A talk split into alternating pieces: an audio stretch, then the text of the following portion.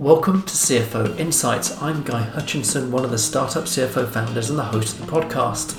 In this episode, we meet Nick Rose, CFO at Enable, a fast growing business providing a platform for companies to track their rebate schemes. Nick joined Enable just before their Series A, around three and a half years ago, and recently completed a Series C funding round against the backdrop of challenging market conditions.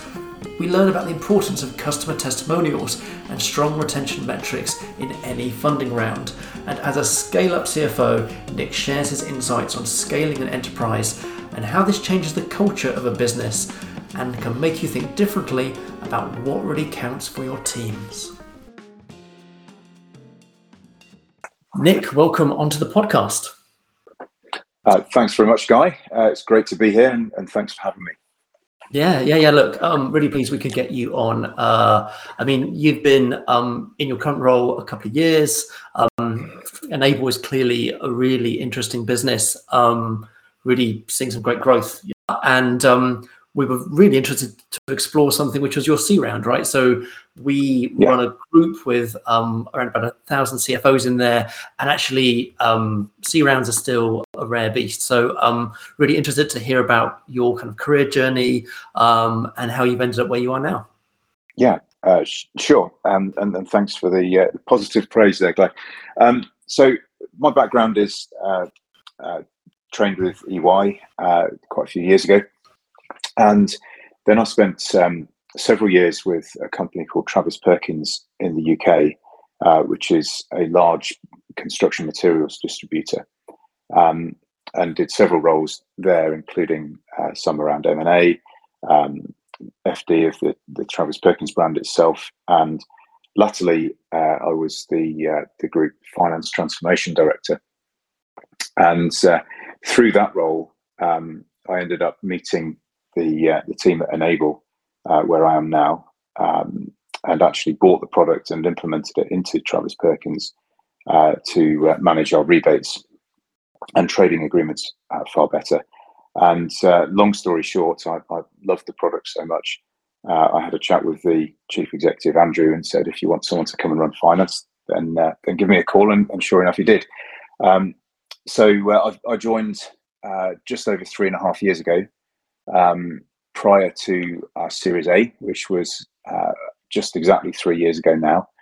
Um, and the last uh, three years have been some journey. Uh, we've we've grown our revenue by over ten times, and um, we've managed to uh, also raise a Series B and a, and a, Series C in that time as well. Uh, so, yeah, joined as CFO, uh, still still CFO, and um, loving uh, loving every minute of it.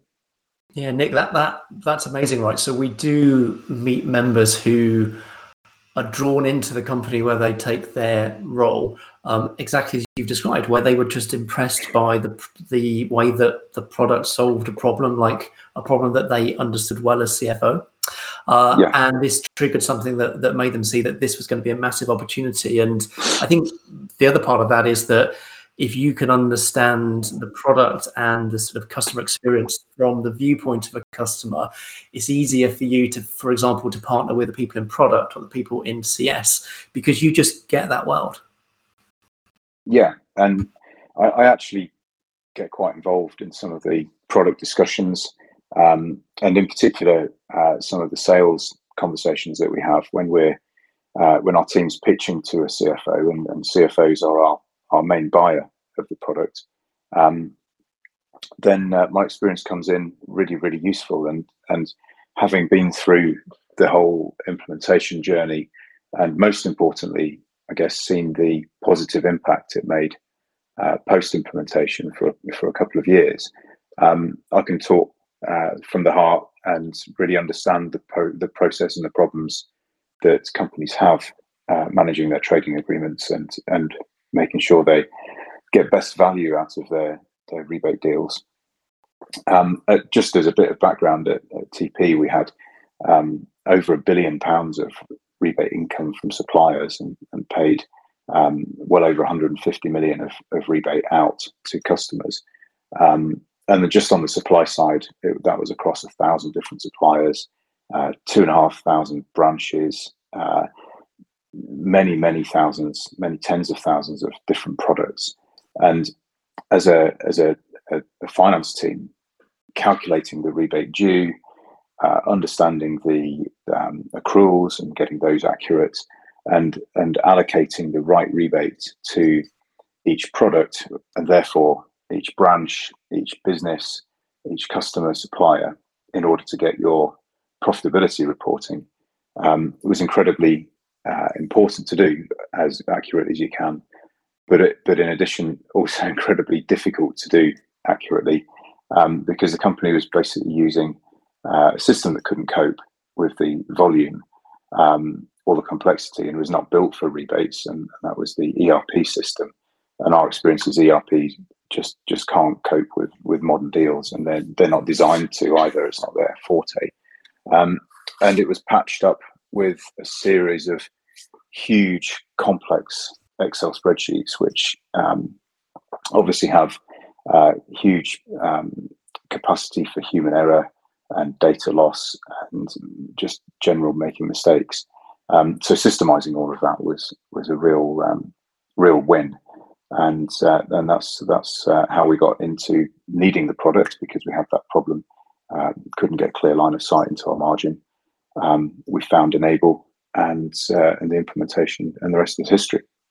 Yeah, it's a great story, and, and actually for the context of people listening, because not everybody would have worked in an in the type of industry where things like rebates are common, it might be worth giving some kind of mm. context as to like why why do certain industries have these big rebate schemes, uh, and, yeah. and which which which sectors do you most commonly find the type of thing which enable solves?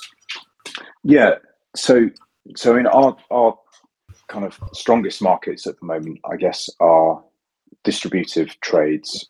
Uh, we serve manufacturers, distributors, and retailers, so the whole vertical. Um, but you'll be surprised uh, how few industries don't actually have rebate deals and, and complex trading agreements.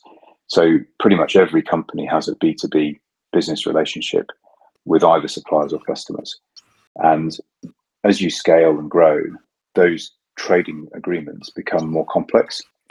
And as you add complexity, um, the commercial teams add uh, various incentives and discounts and uh, commissions and, and other types of, of deals in there to drive behavior. And you can then use your trading agreements as a strategic tool to say, okay, spend more with us, we'll pay you more back in a rebate. And that's the simplest format of, um, of those deals. Um, so it drives behavior. And and, and th- therefore it, its complexity is almost unavoidable because everyone every year starts to have different ideas of how to um, drive different products or focus on slightly different markets because they think the profit pool is uh, bigger or, or easier to uh, to get hold of, or just because their strategy um, you know changes subtly each each time around, and and the deals you have in place have to keep up with that. Now, what you find is is most people do those deals on a on a Word document. Um, they will agree them with the supplier or customer and sign them, and then chuck them over the fence at some uh, junior finance analyst to interpret the deal and try and decipher how to do the money flow that, that surrounds it. And and that's where uh, a lot of the problems start because you can't see the wood for the trees and you can't um, you can't gain any accuracy uh, through the uh, through the programming of an Excel document uh, from instructions on a on a on a signed flat contract. Um, what our product does is actually the the deal itself originates from within the system. So those kind of misconceptions and, and mistakes on interpreting what the terms are uh, physically can't happen. So the, the calculations have to be correct. And, and what that then leads to is uh, far, far fewer disputes with your trading partners, and you can spend more time um, focusing on, on what makes your uh, business sing and, and tick and really uh, mutually beneficial uh, trading agreements, which which help both sides of the equation. Yeah, that's really interesting, Nick. So, uh, so essentially, the platform produces the the kind of legal agreement with the commercial components in it, mm-hmm. and then provides the complete control environment for how the calculations will be done yeah. and how data is exchanged between partners. Exactly um, that. Does all the calculations and and it's um, creates the financial accruals and cash postings um, and all of that that side of things as well. Yeah, that sounds incredible. And, and and so it's kind of one of those platforms where a CFO can genuinely say, this is a profit driver because many of those errors presumably would have meant that they had lower profits in the end. Yeah, exactly that. You miss rebates, you don't claim them when you could have done. Um, and I've personally uh, sat in in a big business where the um, the impact in the first year was in the millions of pounds. Yes, incredible. Yeah, and, and, and just to go back to um, ERPs that you hinted at three or four minutes back, uh, does this integrate with ERPs? Because it sounds like ERPs yeah. don't, don't do this type of thing, um, but but presumably there's some kind of integration needed. Um, yeah, absolutely. So uh, we're we're ERP agnostic uh, is the phrase, and we have native integrations for a growing number of ERPs. Uh, where we don't, we can uh, just use SFTP um, regular file transfers, and uh, it's very very smooth process in and out. Yeah, incredible. So look, um, it sounds like a great product to solve a feature of, of, of certain industries, but but but perhaps not all. Um, it's very interesting. It's kind of like solving a CFO shaped thing, which I think kind of really you know resonates with our group. Um, the thing that I'm really interested to unpick though is the Series C, right? So it, it, yeah. it sounds like you joined a bit before the A round, so you got you got your badges in the A and the B round, really getting your head around what it takes for the finance person to lead on the funding. I think we all know that the, the bigger later funding rounds are a bit more serious.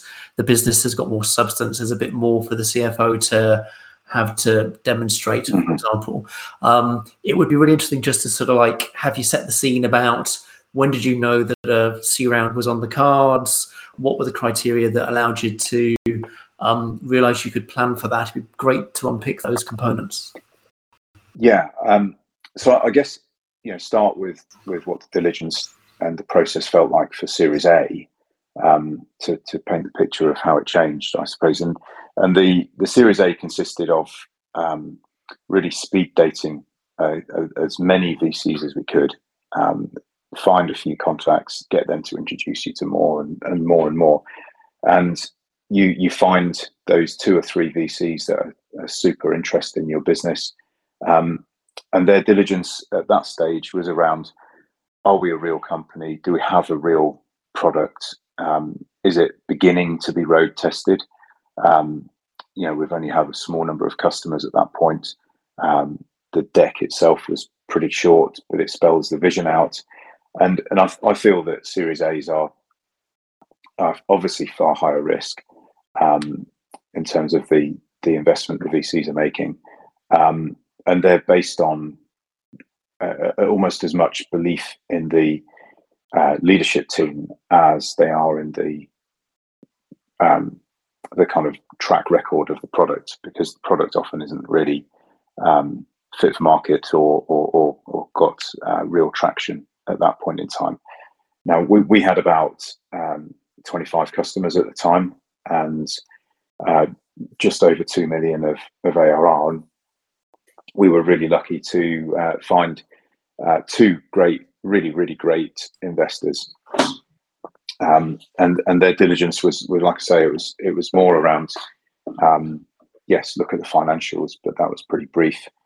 Um, not much around the company structure and do we have the right people processes and that sort of thing, um, but all about the uh, the opportunity and belief in the team. Then you fast forward to the Series C, um, and and you know hugely detailed diligence um, you know, it was, it was, quite an inspection in terms of uh, looking at the financials, explaining variances. Um, for a couple of years, we had a freehold property on our books, and that that was kind of picked up and said, "Well, why have you invested money in property when you could be investing in the products?" Um, and and we we'd actually sold it six months earlier, so that kind of went away. But there was there was really detailed into our our um, kind of people contracts, the way we we treated our people. Do we have the evolving processes that you'd expect in a company that's maturing? Um, so you know, we've we've got a lot of um, evidence now in, in terms of our total addressable market. So we've done some research, and the market is is huge, and we could point at that and prove it. Um, we had uh, around 100 customers by that stage. Um, so product market fit. We had customers who'd been on for several years, and you know they did a, a lot of talking to our actual customers and finding out things about us without us introducing. So there was a lot of uh, kind of through the back door introductions. Um, there was a lot of uh, ESG questions. So I had at least three or four conversations with a, a firm that specializes in ESG diligence. Um, and, uh, you know, the, the focus, however, was still on what's the size of the opportunity. Um, you know, how's how's your market looking? What's the competition landscape look like? Um, and and you know, what's your sales motion? Do we still believe in you as a senior leadership team? Um, but uh, yeah, the, the detail, the appendices, the being sure of our SaaS metrics, um, that was all uh, that was all really invasive and and uh, an experience.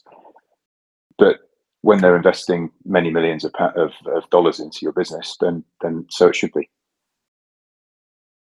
Yeah, absolutely, Nick. Um, I think we we see these trends right that there's a certain amount of respect is earned by the CFO, but the fact that they are going through all of these checks and it's a true kind of diligence process. And it's very interesting that you shine a spotlight on things like ESG and the people components because actually, uh, I mean, I, I, was doing my first fundraisers uh, from VCs 15 years ago, and they were not features of funding round 10 or 15 years ago. Yeah. Uh, and there's there's a little bit of a sense that um, even on say a B round, there's some maturity coming from the investors in looking for um, a broader spectrum of things that are indicating that you are doing the right things and building a great business.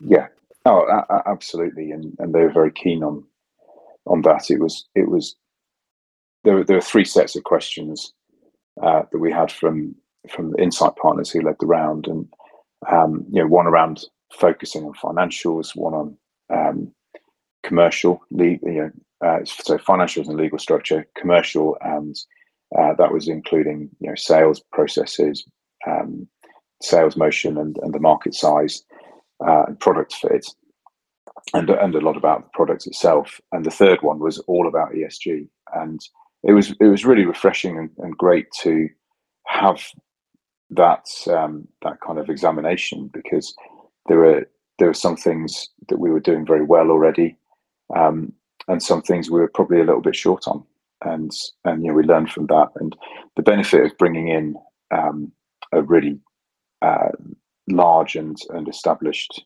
uh, venture group like Insight, um, as well as uh, Menlo, Norwest, Sierra that we already had, was the network they give and the support that they can give us is uh, is huge. Um, you know, they're they're a New York-based firm. They've got over 600 investments, but the the networking of experts and knowledge, as well as just the cash investment, is is really critical, and that that helped us choose them as a partner.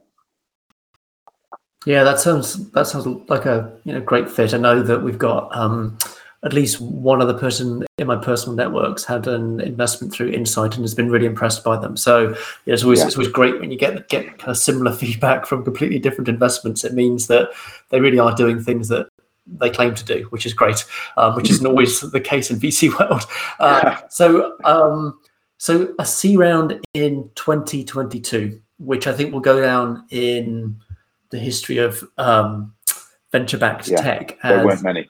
Yeah, there weren't many, but also a very tough year to be out there fundraising. There are plenty of people who went out and did 50 to 100 meetings and didn't raise. So would be interesting just to sort of condense some of your learnings to like what, what were the things that even in that very tough climate you, your team could could succeed on even though the market was kind of tricky um, yeah i mean I, I, first off I, I on speaking to the the VCs, the cash bank, the, the the amount of cash they have is is still around. There is still cash there.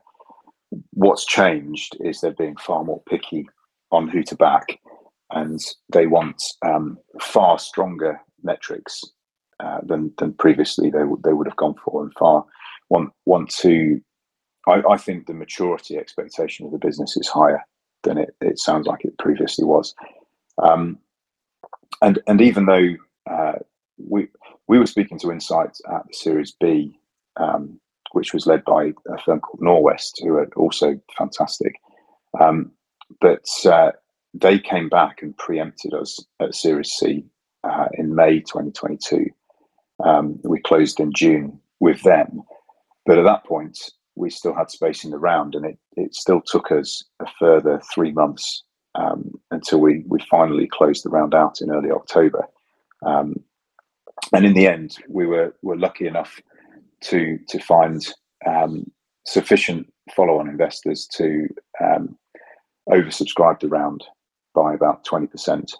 Uh, so we raised more than we more than we went out to set out to do.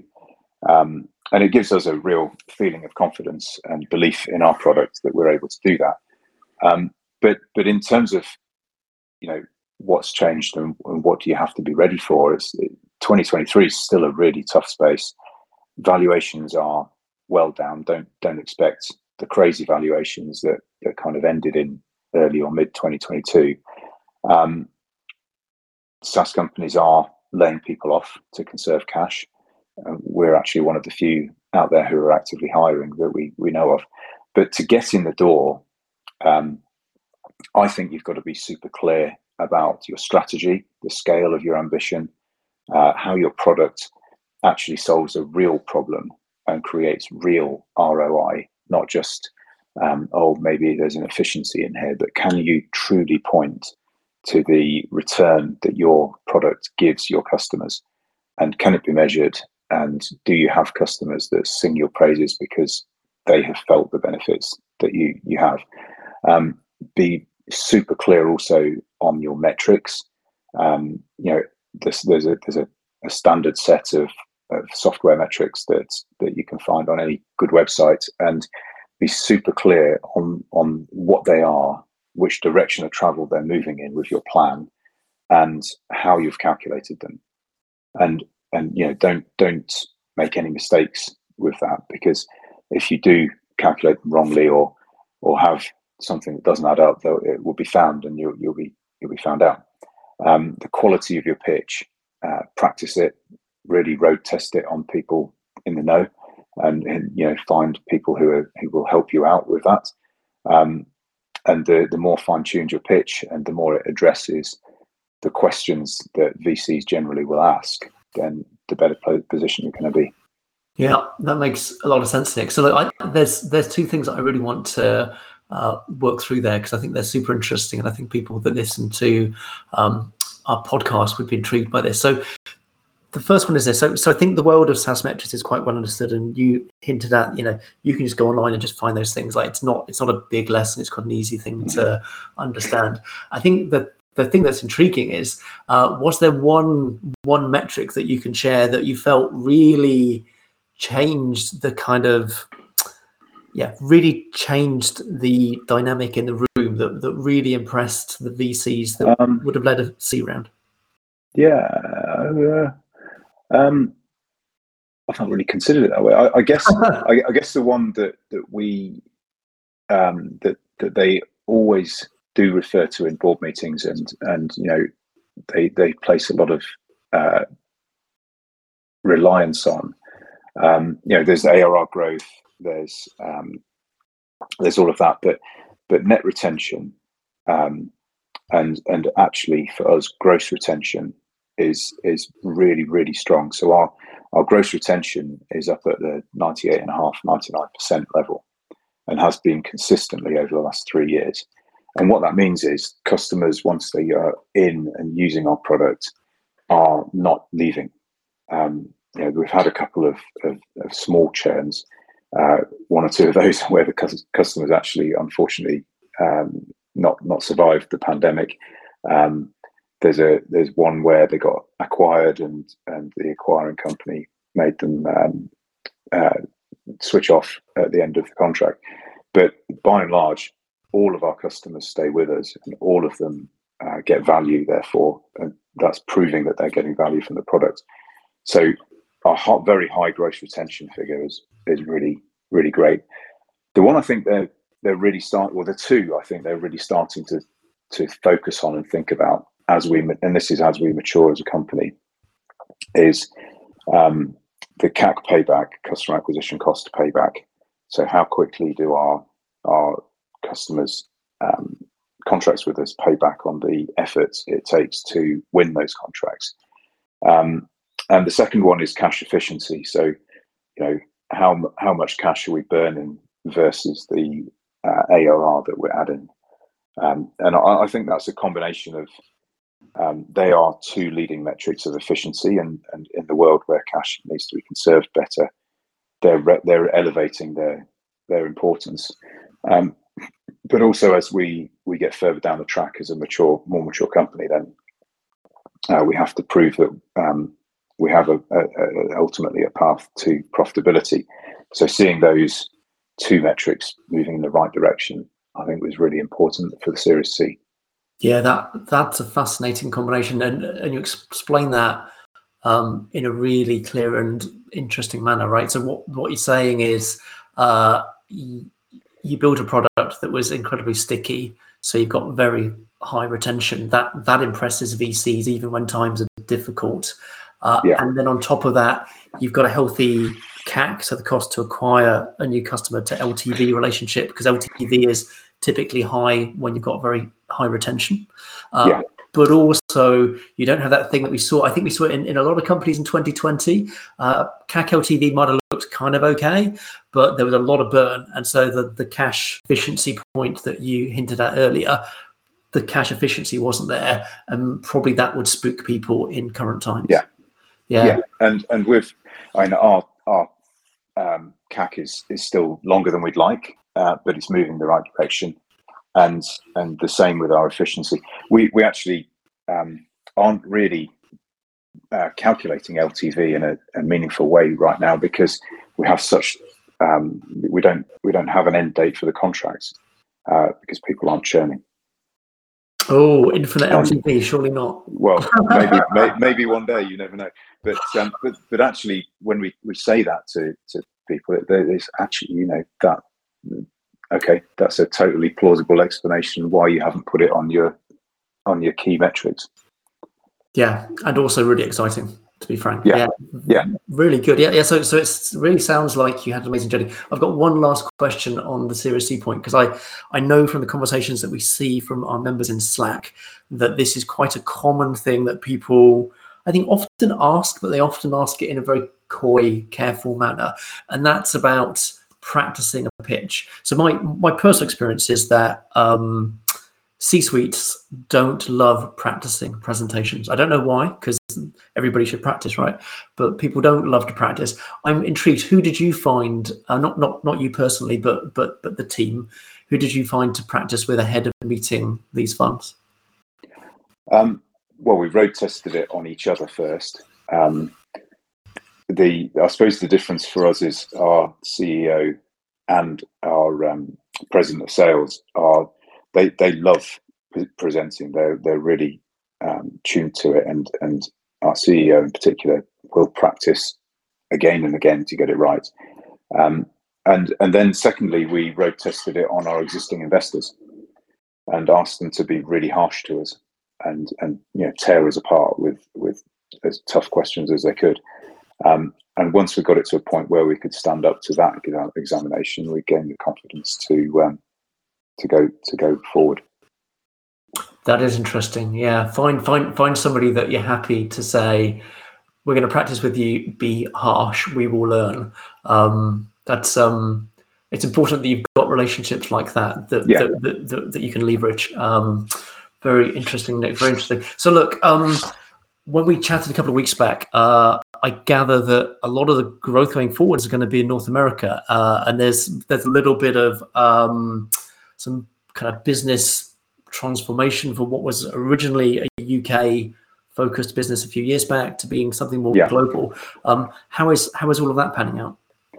Uh, really good. Um, I mean, we became a North American first company uh, alongside the Series A.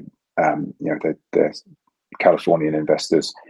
Uh, as part of it, we had to have a, um, a, a, a topco based in Delaware with um, a small office in San Francisco, and that's kind of remains the the corporate key office. But we've also North America is by far our, our largest market. Um, obviously, it's it's huge uh, in terms of the market, but also in terms of the uh, propensity for businesses over there to invest in uh, improvement software. Uh, we think the the process is easier and, and is moving faster. Um, so we've opened up a, a, a real hub area in Toronto, uh, in Canada, uh, where we we now it's getting on for forty percent of our people, having just opened it. Um, oh, we employed our first person there two years ago, um, so around two hundred now, and it's uh, it's growing fast. Um, so market size is is is really the, uh, the focus, and ultimately, you know, one of our goals is to uh, to to head towards an IPO um, at some point in the medium future, um, and it's going to be in North America uh, for sure. And uh, so we, we we need to be located there, and our accounts have to be prepared on a US GAAP basis, and we have to um, really. Uh, I think one of the, the key things with with the success over there is with investors or um, heading towards IPO is, is simply pattern recognition. So if we look right and and are acting right, then it, it breaks down a lot of barriers. Um, and and with that, I'm personally actually relocating to uh, Toronto in a, a three or four months' time uh, with the family to be close to the market, close to where our growth is, um, and from a time zone perspective, um, you know, dealing with the external advisors and and actually our big customer base, um, it's important for me to be over there. Uh, so so that's that's happening as well. Yeah, it's a big, big change and uh, exciting for you and for your family as well, right? It's uh, a big transition, and, and we tend to see this in other companies that that reach the kind of scale that you guys are at, where broadly there's a point where the US is so important uh, that it just makes sense to to be there and to be in that time zone and to be able to kind of operate locally and build your culture locally in that big market. Um, and of course, I, I would imagine, you know, it's not completely inconceivable that you could be listed in three years' time, uh, and at the kind of recurring revenue number that you would have, um, and knowing what we know about, for example, the European markets and their attitude to tech stocks and the US markets and the way that they look at tech stocks, that, that you would almost certainly be drawn, you know, towards a US listing of some kind or other. Yeah, absolutely. The valuations are just astronomically different. Yeah, it kind of leaves you no choice, right? you, Yeah. you were, you were, you were um, it, it's really hard to look at other markets when US markets value tech businesses like that. Yeah. That and, and that's the case right right from the outset from series a was we, we we did have some conversations with uk pe houses we'd have raised a small amount of money for a large slice of our equity and uh, the, you know in, in, in the us it was what felt like a, a very large amount of money for a much smaller slice of equity so it's almost a no-brainer um, and actually our, our ceo is english and, and he moved out um, to live in San Francisco three years ago when we did the A. Yeah, and and and that's that that's good that he had gone so early, right? Because because that is quite early. We we get a lot of CEOs going out, I think, after a B round. Um, but to go at the A is is is definitely early. But but also it was quite symbolic, wasn't it? That um, that was the direction of the future. And so for other people that joined in Yeah. in in senior roles a bit later on, um, the the general direction of travel, assuming things went well, was clearly heading out west. Exactly that. Yeah, yeah, yeah. Very, very interesting, Nick. Um, so look, it's it's really good to um, hear about how things have panned out. You know, clearly, Enable is a great business and going somewhere. Uh, it's solving a problem that I, I wasn't very familiar with, but um, now I've got my head around the kind of behavioral elements of why you've got rebates in certain industries and why they're really significant quantum in terms of the final kind of profits you seek to make. Um, it's a big thing that's being solved, and it it seems nuts that five or ten years ago people were on spreadsheets to try to track these things. Uh, I guess um, the point that would be interesting just to end on, Nick, if that's okay, is just to sort of distill. You know, if you had two or three lessons to sort of um, pass down to somebody who might be FD or CFO of a Series A business who knows that they've got the B round and the C round coming the next three, four years. Um, you know, are there a couple of things that you just say, hey, look, you know, uh, these are the things that I probably wish I'd known back then? Um, I think I think just be be really well researched on the questions you're going to get asked. Um, I think not all of them are about uh, you know how fast can you grow, and uh, it's about how are you going to grow on a, a sustainable and scalable way. So uh, you can kind of get to a Series A scale um, almost by brute force from a small number of people doing everything. Um, we're we're now approaching 500 people, uh, whereas at the Series A we had about 70, and you know that that scale means you have to deliver through your people and be ready to to really show how you're planning to do that and and what your your plans are. And you know what are you doing around that? So from a, a, a team perspective um, we we now uh, carry out regular pulse surveys um, we've launched a DEI committee we've improved benefits we're doing regular performance reviews and those are all essential things to make sure our wider team feel that they belong. Um, and and and that's that's a massive gain for any company, not just from from the uh, the, the, the engagement you get, but the the um, the way that work then happens. Um, and I, I think um, that is a, a, big step forward for us. Uh, so really important to do. Yeah, that is interesting because I think that that that pattern aligns with things that we've heard elsewhere, where the minute you're breaking like a 100 people in terms of headcount, uh, you've got to invest very heavily in looking after those people and uh, focusing on things like you know learning and development and benefits and giving these people a reason to work for your business rather than somewhere else. Uh, and and and probably around Series A time, it's a bit scrappier. People are working hard. Um, but it's a small team and life is not too complicated. And there's a little bit of zeal in the fact it's a business that was started, you know, a couple of years back. And some of that zeal yeah. fades a bit later. Um, but that's all the more reason to invest more yeah. heavily as you reach these kind of 100, you know, 200, 300 numbers in headcount. You have no cho- choice but to be much more considerate around how you support those people. Yeah, you, you have to have real process in place. And you know, it, when we were about 100 people, I reckon I, I, I would have known every one of them personally. Uh, you know, recognize them, know their name, um, and and what they do. Uh, now I've got no chance um, to, to keep to keep up with the growth, and and so it's it's now about how you listen to your people from a systematic point of view and make sure that they um, are feeling developed and, and valued and that they belong in in the right way. Yeah, absolutely, absolutely, Nick. Uh, those are are wise words, and I think a lot of our members who are in a scale up business kind of realize that uh, over time, more and more of your your your your work becomes to kind of ensure those people are supported, and that as you bring on more hires, you're doing this with a great culture, and that there's a lot of you know positive affirmation between people that have been with you a couple of years and people that joined you last week. Um, yeah.